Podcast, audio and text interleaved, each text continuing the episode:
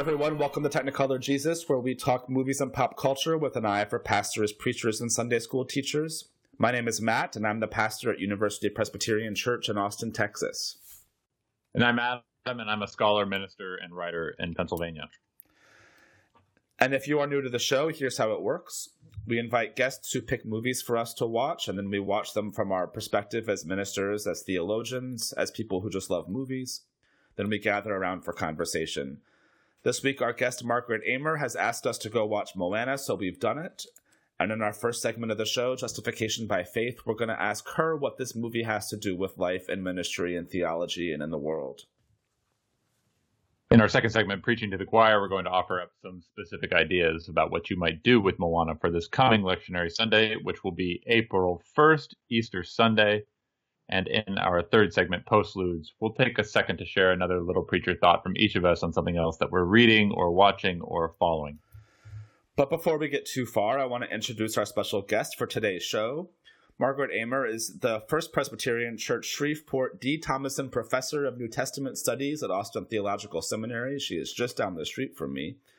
She's also the author of a number of books, including her most recent Islanders, Islands, and the Bible and she's active in my denomination, the PCUSA, serving on many. Let me say that one more time.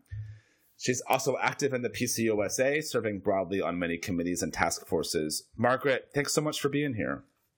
Uh, it's great to be here, Matt. Glad you invited me. So, today we're talking about Moana, which is the 2016 Disney animated production. It's actually not Pixar, but it feels very Pixar ish at many points along the way. This is the story of a young girl of the Polynesian islands, Moana, who has to defy her family and leave her home island in order to try to set the world aright, to return the mystical heart of the goddess Te Fiti to its rightful owner. Without Te Fiti's heart, which has been missing for a thousand years, the world has come under the power of Te Kā, a, po- a powerful volcanic demon, and we may talk about the relationship between these two gods as we go along. Spoiler alert and the darkness that comes from Te Kā has finally threatened the shores of Moana's home island.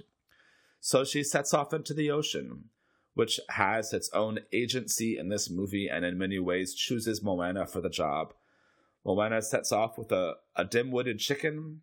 She discovers the boastful demigod Maui, and she sings a bunch of Lin Manuel Miranda music. It's all totally charming. But you tell me, Margaret, you picked this one. Why Moana? How does this movie help us think about our theological story or our church story? Well, first of all, I chose Moana because I have a four and a half year old, and that's the level of movie I'm watching these days. Right. totally so, appreciated. so I'm I'm doing a lot of, of kids movies, um, and Moana is one of our favorite kids movies for lots of reasons. Um, how it helps us think about a theological story well, the first question that I think it raises is questions of vocation and call. What does it mean to be called or chosen to do a particular task, to step out in faith, literally to walk on water? Um, so there's a wonderful sense of vocation. And vocation, in this case, not by a male figure, but by a female figure. The strongest figures in this movie are arguably Moana, Tala, her grandmother, and Te Kā, Te Fiti.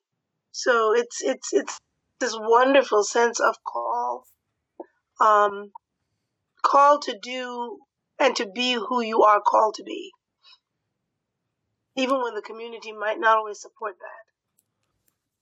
What do you think, Adam? Is that was that the the kind of vocational theme that resonated the most for you? Yeah, it does. Uh, there are a couple of different moments in the movie where where Moana is receiving this call and she's just beginning to realize that she is and I and I found those particular parts of the movie quite powerful. Um, the the moment where her grandmother is able to see in her something um, that Moana has felt for a long time, but um, but hasn't really ever had the courage or um, the um, the the the vocabulary to articulate. And it, it reminds me of this this this story that I that a friend of mine told me about uh, about their daughter and how my friend received a call from a, a grandfather saying, you know, I think that your daughter should be a minister. And my friend was like, "Well, have you told her that?" And he's and the grandfather said, "No, I haven't." And so my friend said, "Why don't you call her?" About ten minutes later, the daughter called um, her father, and the daughter said, "Look, Grandpa just told me something. Um, he said I should be a minister." And the father said, "Well, what do you think about that?" And she said, "I think I've been waiting my whole life for someone to tell me that." Mm. um, and I I couldn't help but see in the grandmother character the the role of uh, the ancestors and the wise ones in helping us understand our call, but also the type of courage that's necessary in order to follow the call. I was right. I, I was very struck about how um, Moana doesn't know how to sail. I mean, she sort of does. She knows how to sail in the lagoon where everybody um, fishes, but she doesn't know how to sail outside the reef. She doesn't know how to navigate by the stars.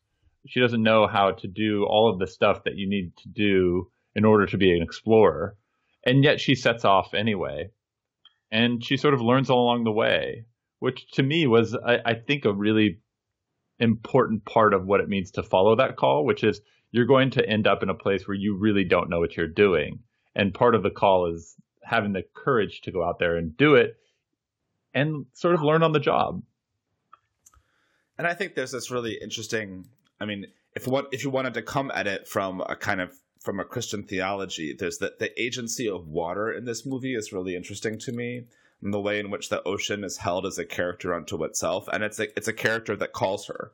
I mean, it's the ocean, it's the water that comes and literally grabs her, that moves for her, that claims her, that that puts her back on the boat at multiple times. I mean, the, right. the and it's it's not clear whether or not the water has a specific relationship to to the other gods in the film, or whether it is just exerting its own activity ba- on on behalf of of creation. But there's this beautiful kind of the water that calls us um, baptism sermon that I feel like this this movie kind of cues up, ready to go.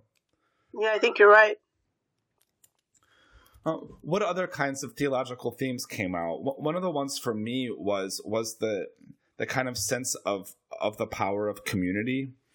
Uh, yeah. I, I, think the first half hour of this movie is the is the is the strongest part of it. Um, I think there's a little bit of filler in the middle um, that I'm not entirely sure how I feel about, but it, the the way in which the island is presented, um, the the way in which the the island is is both nurturing and loving to itself and also kind of willfully ignorant of the world around it um, and and the terror that is presented when she wants to leave um, and, and and seek the world beyond even though the world beyond is already kind of finding its way to them through the power of this darkness that is that is ruining the the, the crops and is ruining the fish um, right. I, I, I first watched this movie when I was um, still pastoring in a in a small town in Virginia, and, and I had felt a lot of resonance with that opening bit of, of in, in a context where it, it, it felt like um, the, the world was very much coming to our town, and our town was not always necessarily wanting to leave or to engage with it. And I wonder whether that is a a consistent theme that we find in congregations or in congregational life. I wonder whether that had any traction for you. I wasn't, I really hadn't thought much about the community. I noticed that, that you had been thinking about that some, but I hadn't really thought much about the community except, uh, my, my, my, my, my, my felt, I found myself much more keyed to the grandmother than to the community around it. But then I didn't ever really grow up in a small town. So I've always kind of been the one out, moving out from outside, moving out from the small community outward. Um, but there seems to be a set of themes around that in Disney films, right? So there's a theme of that in in Coco. There's a theme of that even in Black Panther that just came out with Wakanda being willfully ignorant.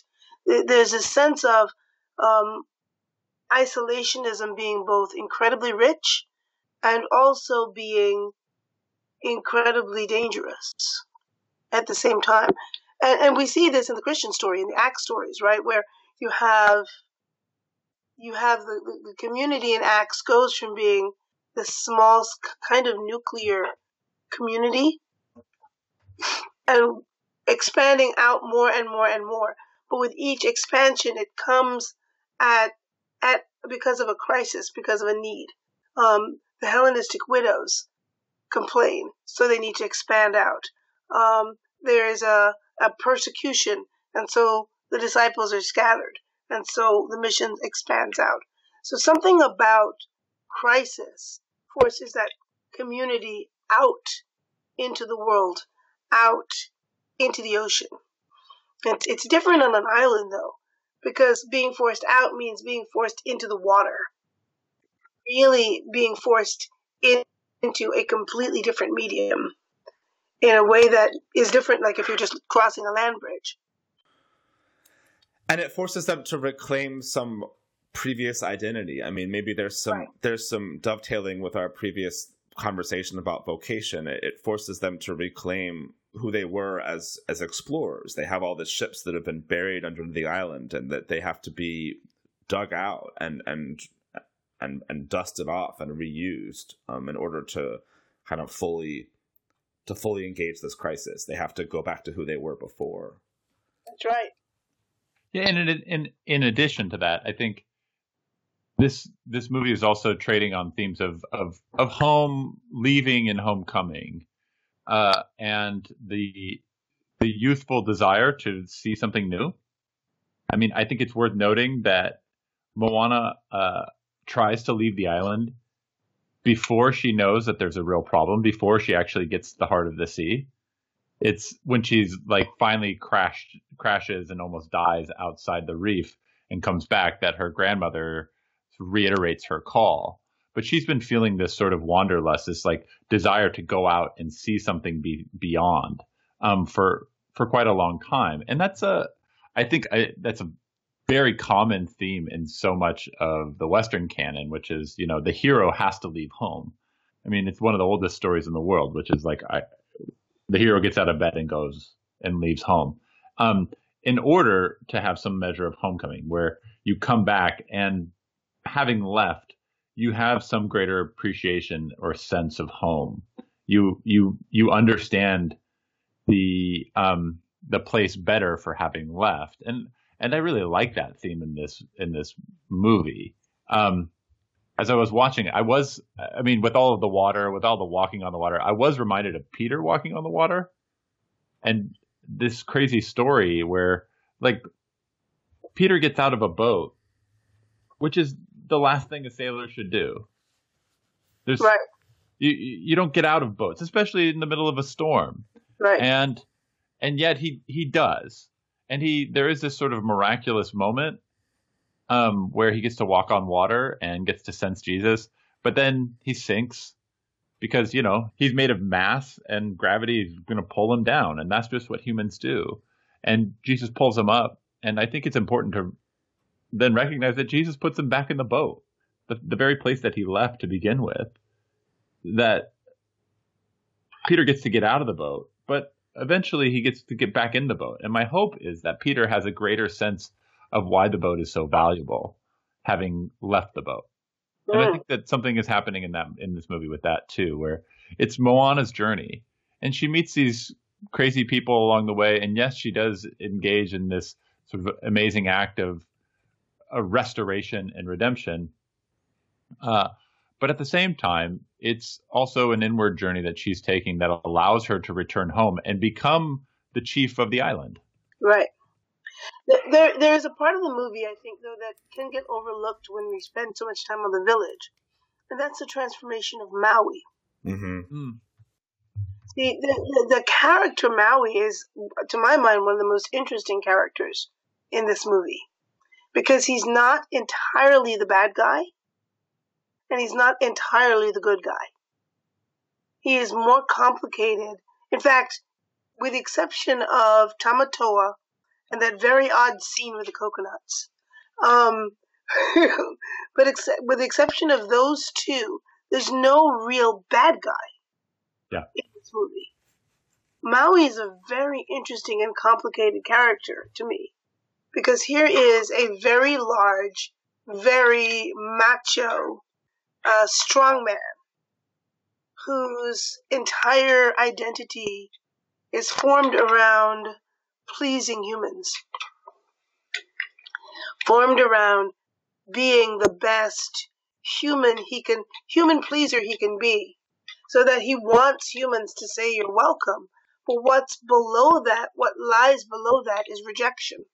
Yeah, there's some kind of old Miltonian Lucifer in that character. The the one who um, has gone for something that he wasn't allowed to go for and then gets thrown out of heaven or thrown out of the relationship that he wanted to be in. Um, it's it's much more charismatic and I think much more sympathetic, but that the the way in which Milton is kind of sympathetic to and kind of in love with Lucifer reminded me a lot of of the way in which um, Maui shows up in this movie. Yeah, I, I think that's true, but I think there's also the piece that precedes the the the act, the Lucifer act, which is Maui's abandonment by his parents. Yeah, yes, sure. Yes, yes, yes. Maui is in many ways Moana's brother because they've both been adopted by the sea. Interesting. And and I think the movie does that really subtly, right? Like it's beautifully subtle. Uh, just the tattoo on his back is it, it, yeah. it's it's the centerpiece of the tattoo on his back, um, which is this silhouette of uh, of abandonment. And um, and he doesn't want to talk about it. And you can see that it's a source of great shame and and um, and pain. And they do a great job of of of allowing that to both compel him to uh, to try and please humans and also um, abandon them when it suits them. right and um and i yeah i i was you know so many of, of, these Disney movies have this sort of Manichaean view of of the world, which is you know the light has to come in and expel the darkness. It has to um, that there are these two forces, and I, I love this idea that you, that you mentioned, Margaret, that that there isn't a there aren't really bad guys here. Right. There is no Manichaean. There is no like a force of good and a force of evil, and they're warring, and someone has to win in order for evil or for for peace to be um, pervade in in the land um, this movie turns it on its head so that you know what you think is the force of darkness is actually the force of of, of life and right. and you and it turns that in a, in I think a quite beautiful way uh, that turns the typical conventions of a Disney movie on its head. Yes, Moana, the postulant, becomes Moana the pastor because just as Maui has to teach her to sail, to become a wayfinder, she then has to teach Maui that he is who he is, that he is Maui without his hook.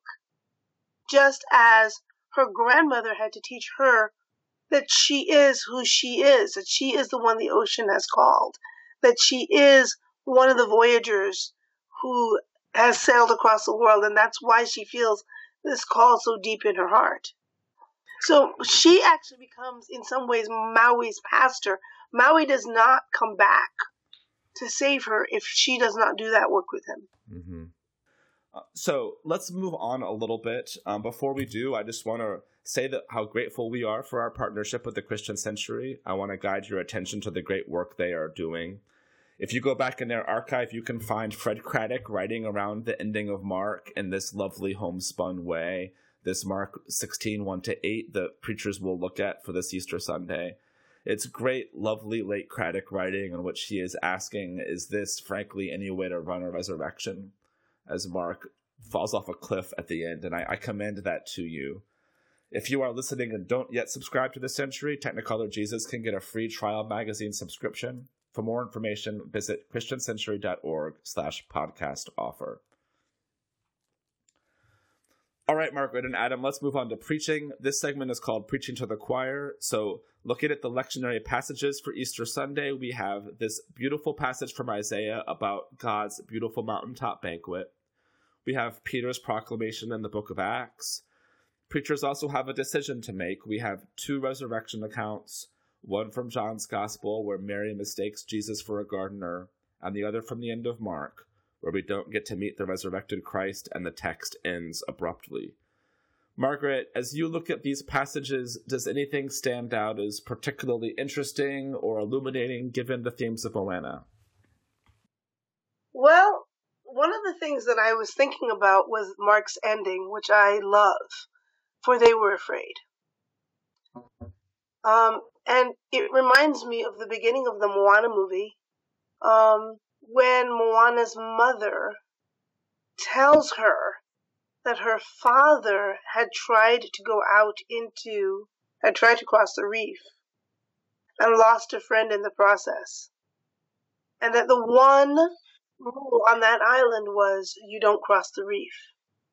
And so the story of the boats were hidden because they were afraid. But the resurrection doesn't happen until the story is told. And so there's this wonderful connection of what happens when we stop being afraid.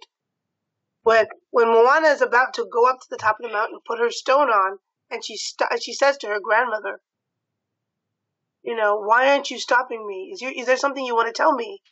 And her grandmother says, "Is there something you want to hear?" It's that it's that moment of, okay, they were afraid, they stopped talking. Is there something you want to hear? I love that that that that pregnant pause at Mark. That's inviting us to keep saying, "So what happened?" Yeah, I love that. I love that. There's this that to to hear that Mark's ending as a way to solicit a response from everyone, and it and it reminds me of also of the grandmother telling the story at the very beginning of the movie too, right? right. And all of these little kids are just are are terrified of what's going on, um, and and like the the the the sheet the sheets unroll and and show all of these children like the terrible things that are out there, um, and yet it's those terrible things, uh, that call us out into the world to try right. and figure out what our mission is or what our vocation is or how do we how do we meet the needs of this particular world given these realities. Right. And and then the Peter speech in Acts, in Acts 10, is arguably one of my favorite passages in the entire New Testament. Um, the Peter speech in Acts about God showing no partiality and everyone do, that is doing right is acceptable to God. That speaks to Moana and to Maui. That you don't have to be perfect, that you don't have to have met all of the requirements that somebody else thinks you need to have met. That you are called because God called you. And that, that some of this is really not in your control. You are Maui because you are Maui. You are Moana because this is who you are. There's a theme in this movie of things not staying buried. Right. Uh, and, and, some of them are very concrete. You know, we keep throwing things into the ocean, and the ocean keeps spitting them back up, or we right. go and find them. Uh, you know, the jewels and the fish hooks, the, the the ships underneath the the island come out eventually. Things things come to the surface, literally, and and one of the things that comes to the surface is also identity, as I think you're pointing out that that what people who people are and who they are called to be eventually eventually it surfaces and there, there's um, there's this i think there's a kind of broadly metaphorical easter piece in there too of just the things that don't stay down and the things that don't stay buried uh, that that one that a preacher could could kind of pull on. Uh, one of the obviously not an easter text but one of the places i kept going with this was the was the deuteronomy remembrance that that for the people who are supposed to to do the liturgy of saying that my ancestor was a wandering Aramaean, right? This constant injunction to Israel to remember their their kind of wandering and migrant and immigrant roots. Uh, that the people on this island have have stopped doing that, and right. the, and and the the call on them to to remember who they are is is is part of surfacing that that sense of identity. Adam, what about for you? What what other kind of preaching thoughts struck you as you looked at these texts in this movie? So I, I was I was intrigued by the uh, by the passage in Isaiah just because I'm I'm I'm very interested in the ways in which uh, geography informs our imagination, and our theologies have these these they have their own shapes, and those shapes, at least in my experience, tend to correspond with geographies that are very central to our own identities. And so the banquet in Isaiah takes place on this mountain, and you know, in the ancient Near East, mountains matter. Uh, they loom large. God is up, uh, and amazing things happen on the top of mountains. Uh, these aren't typically the people writing uh, a lot of scripture aren't seafaring folk. They're not island folk. They're not really even plain folk, like who live on a plain somewhere. Um, and if they have a conception of the water, it's it's very different than this sacred vision that comes out in Moana, where the water has some agency. It has its own uh, activity. You know, in, in scripture, water is seen as this sort of ancient chaos, and you you go there at your own risk. Uh, so I'm I'm trying to, at least in my own mind, begin to think about um, what happens uh, when we take seriously the landscapes of our lives and uh, and they inform our theologies. And with respect to the passion, um, and Easter. To be a Christian is to be formed by these landscapes of a people long ago. You know, Jesus is is crucified on a hill. I think Jerusalem itself, you know, the, to understand the geography of that area gives you so much deep insight into the story itself, but also the theology that comes from the story. And so, um, I'm I'm intrigued by the Isaiah passage. I'm not sure if it's a great uh, Easter Sunday passage, um, but I think it's time for us. I mean the ending of Moana, I think, has some really resonant Easter themes, especially with the um, the ways in which we believe this thing is to be our enemy is actually the source of of, of life, which is um, which has been a central theme within Lent, especially in year B, is this Jesus is constantly talking about death. Death is not the enemy in the end. It's this portal to the way of life. And I was interested to, to hear from you all how you saw the ending with this Te Kā and Te Fiti um, transformation playing in the Easter season. So, looking at the Isaiah passage, it's interesting that these are the things that God will do on this mountain. On this mountain, God will make a feast. God was will destroy the shroud that is cast all over people, wipe away the tears from all faces, right? So in the restoration of the heart, Moana restores the mountain, restores creation. Mm. It is a reversal of the curse. Right? And because creation is restored, the shroud is literally lifted. I mean, cinegra- cinematographically, the, the flowers that have curled up and died become flowers again. So there's this yeah. wonderful sense that uh, on this mountain, on the mountain of Te Fiti, restored, is this this feast, is this this gener- generativity, this created this creation that's about to go forth into the world and invite people back into the sea. Invite people. The the creation doesn't go out to keep you on the island. But the, the, the gift of the creation, the gift of the restoration goes out to invite you off the island. Yeah, because you can be confident because there's life on other places, right? Right. Leaving the island doesn't mean certain death. It means that if you explore long enough, you you'll you'll find more life. Right. And and and the other mountain at the end of the of the story is uh, Motunui, when Moana goes up to Motunui to do the work of chief and put and raise the mountain higher. Right? But what she does in raising the mountain higher is put on a seashell. Yeah, I love that image. Which is a testimony to to what she has learned and to where she has been and to who they are as a people. Mm-hmm. Yeah, here I raise my Ebenezer. Right. Matt, how about you? As you as you looked at the end of the movie, how was it how was it playing with you with respect to Easter? Well, I'm I'm just thinking about this moment. I mean, I think this is really a powerful moment where Moana kind of realizes she has this her epiphany and realizes that Te Kā is is Te Fiti, and she sees the the place on the chest where the the heart is supposed to go, and she calls the water to part. I mean, to find another biblical image, and she t- literally tells the ocean to make a path so that this kind of volcanic monster can can come forward and get to her so that she can put the heart back in its place.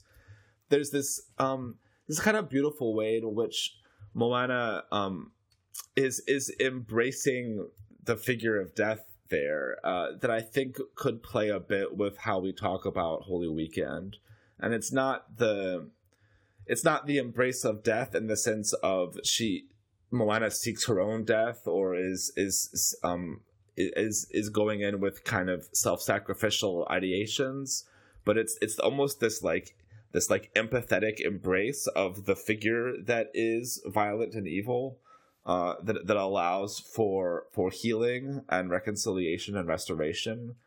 Right. And that I think is is really powerful. She's able to see even in destruction this this kind of sympathetic core uh, and I and I wonder if if that thematically couldn't be lifted out in some Eastertide ways.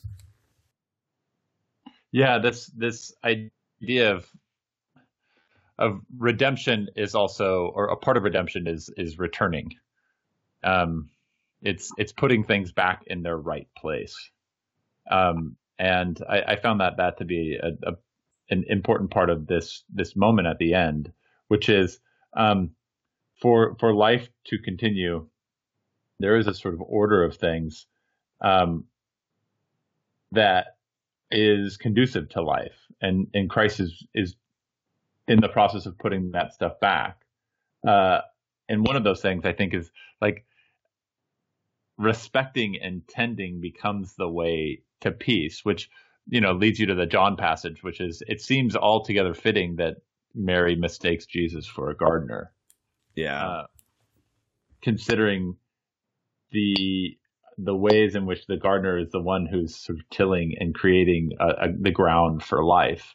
Um, you know, it's a it's played as a sort of throwaway line in a lot of uh, in a lot of preaching on Easter Sunday. But I think it, I think that there's something more there about you know what is a gardener doing, especially in light of um, Christ's uh, Christ's admonition the, the week before, the the uh, the one that we had this last Sunday, that he says, you know, if uh, you know, unless the seed falls to the ground and dies, it can't bear new fruit. And then the first thing that Mary sees as she arrives is she sees the resurrected Christ as a gardener. I think that there's something interesting to play with there, especially in light of Moana's understanding of of like how Te Fiti, once the heart is returned, is the creator of the sort of these flowers and this life and maybe a garden. Yeah, I think the, the, the, the question of Rabboni, when Mary looks at the gardener and does not see Jesus, and then he speaks to her, and she all of a sudden says, "Oh, that's what you. That's who you are." There's that moment of recognition. Yeah. You know where oh, yeah, that that's why. But she has to realize that the tomb is empty first, right? So, mm-hmm. the Moana gets to the top of what she thinks is going to be Te Fiti, and Te Fiti is gone. And it's this wonderful moment where there's this woman shaped silhouette where Te Fiti is supposed to be. And she is not there. And I think there's a there's a tie back here to some of what you were saying about the movie at the beginning of our conversation, Margaret, which is that it it hinges on these really powerful women characters. It hinges on Moana, it hinges on her grandmother, it hinges on Te Fiti as the kind of the most powerful characters in this universe. Um, and and there's a there's kind of a baseline in Mark and John's take on the resurrection. Both both of them hinge on the the the, the credibility and the storytelling power and the gospel telling power of of the women who find this tomb. Uh, that none of this works unless we um, put put confidence and put believability and credibility in in these women. Uh, and I, I so I, I do think there's some there's some dovetailing there and, and potentially some some homiletical work to be done there as well. Well, especially at the very beginning of the movie, when when Tala is telling all of those stories to the children, and the children all fall out in terror, except for Moana, who is all excited. Right, absolutely. And the father is trying to call, calm them down. And he says, There are no monsters, there are no monsters, there are no monsters. And as Moana is escaping, you hear Tala say, The stories are true. Someone Mm. will have to go beyond the reef. Hmm. So if we don't, what happens when we don't believe the stories of the women? That's beautiful. I think that's a really good way to wrap this up. Um, Margaret, thank you so much for being here and for taking the time to talk with us and chat with us. I really appreciate it. You're welcome. Thank you, Margaret. You're welcome. Now it's time for our last segment. This is called Postludes. It's just a chance to get another little preacher thought from each of us on something else we're watching or following. So, Adam, hit me with it. What's your postlude for the week? So when I teach preaching, I get a lot of questions about preaching that are along the lines of who do you think is a great preacher? Who's the best preacher ever? Uh, and I have to think, okay, so to answer this question, we have to survey the whole scope of human his, or of Christian history. And it's really long, and there are a lot of preachers there, and making a decision is basically stupid. Uh, but John Chrysostom is in the top three. That's that is for sure. That I know and am confident about. And one of the reasons I'm so confident about it is uh, because he he preached a Paschal sermon in the late fourth century that every year the Orthodox Church still recites. Hmm. So if you think you're a good preacher and uh, you preach a sermon and 1700 years later, people are still repeating your sermon every Easter, that's a pretty good indication that you're a good preacher. By Hmm. by any metric, I think that that's pretty amazing. And so as people are beginning to try and figure out what to preach for Easter, it's one of those sermons that is so difficult because you find yourself repeating yourself over and over every year. Um, I commend uh, Chrysostom's famous Easter sermon. You can look it up on, online, but it's it's often called the Paschal Homily of John Chrysostom. Um, and let me just give you a, a little a little taste of, of part of it. He says, right. "If anyone has labored from the first hour, let them re- today receive the just reward. If anyone has come at the third hour, with thanksgiving let them feast. If anyone has arrived at the sixth hour, let them have no misgivings, for they shall suffer no loss. If anyone has delayed until the ninth hour, let them draw near without hesitation. If anyone has arrived even at the eleventh hour, let them not fear on account of tardiness, for the Master is gracious and receives the last even as the first. He gives rest to him that comes at the eleventh hour, just as to him who has labored from the first. He has mercy upon the last and cares for the first. To the one he gives, and to the other he is gracious. He both honors the work and praises the intention. So enter all of you, therefore, into the joy of our Lord, and whether first or last, receive your reward. It is it's a it's a wonderfully celebratory sermon, and it's one that I I love because it catches the tone of Easter as a celebration, as a, a an opportunity for excess and abundance. That's really really great. So if you're finding yourself in an Easter uh, sermon writing rut, go and check out John Chrysostom's Paschal Homily, and hopefully it'll provide a little bit of inspiration. That's what I got, Matt. How about you? Well, Adam, I think I think for years from now, people are going to be reciting your Easter sermon about Moana. I feel it in my bones. I'm not sure it's that good. It could be. I mean, I'll let the Holy Spirit decide. Yeah, yeah. All right. Uh, well, sometimes I just use this segment to talk about whatever has shown up in my Netflix algorithm, and this is one of those days. Um, so I'm I'm kind of hate watching this show on Netflix called uh, "The World's Most Extraordinary Homes," and I and, and, and I want to share it with you all. It's Uh, such a Netflix. On, Matt, can I make a confession? Yeah, Uh, this showed up in my Netflix queue on the same time, yeah. I've, and I haven't watched it. I'm pretty sure our Netflix so queues. I'm pretty sure our Netflix queues are probably not that different. Uh, so this is like a. It's actually a BBC show. I'm not sure how Netflix can figure out how to call these things Netflix originals when they just buy them from the BBC, but that's a separate conversation. They've got an architect named Piers Taylor and an actress named Caroline Quentin who go around the world marveling at these kind of remarkably distinctive contemporary homes. They're often built in really extraordinary places like mountain edges and forest canopies and whatnot. I, am kind of hate watching this because I think it might be the whitest television I've seen in a long time, and I, I, mean that from the bottom of my heart. Uh, because its definition of world is almost entirely defined by the limits of the former British Empire. So there are four episodes with 16 homes, and not a single one of them is on the continents of Asia, Africa, or South America. Of course, it's pretty close to being kind of lifestyles of the rich and famous, and you have to set all that stuff aside too. So all of that is included in the hate part of the hate watching.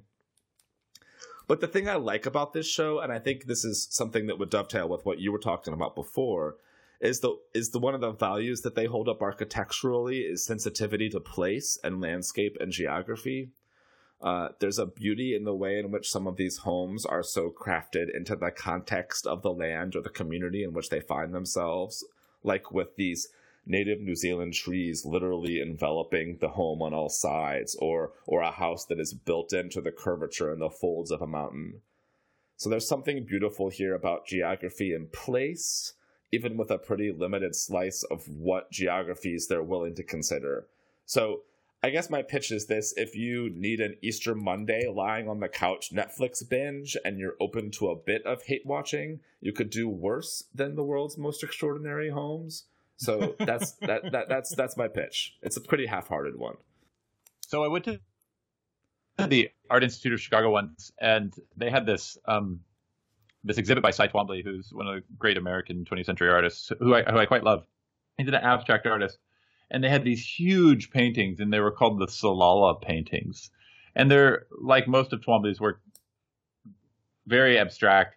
It's like big, vibrant green with this white splotches all over it.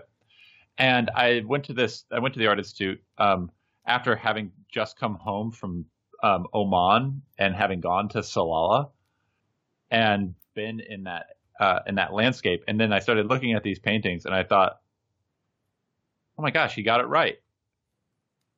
And it was one of those moments where I realized that that landscape is more than just like a, the geography, but there is something bigger. Yeah. And um, and to and to see when something captures the landscape in a way that is a not just a sort of realistic depiction of that landscape, but is capturing something deep about what it's like to experience that landscape. It's something, I mean, truly beautiful. Yeah. And and I think you can do it in architecture as well as like abstract art. And and the question that I've always had is, can you do it in in preaching?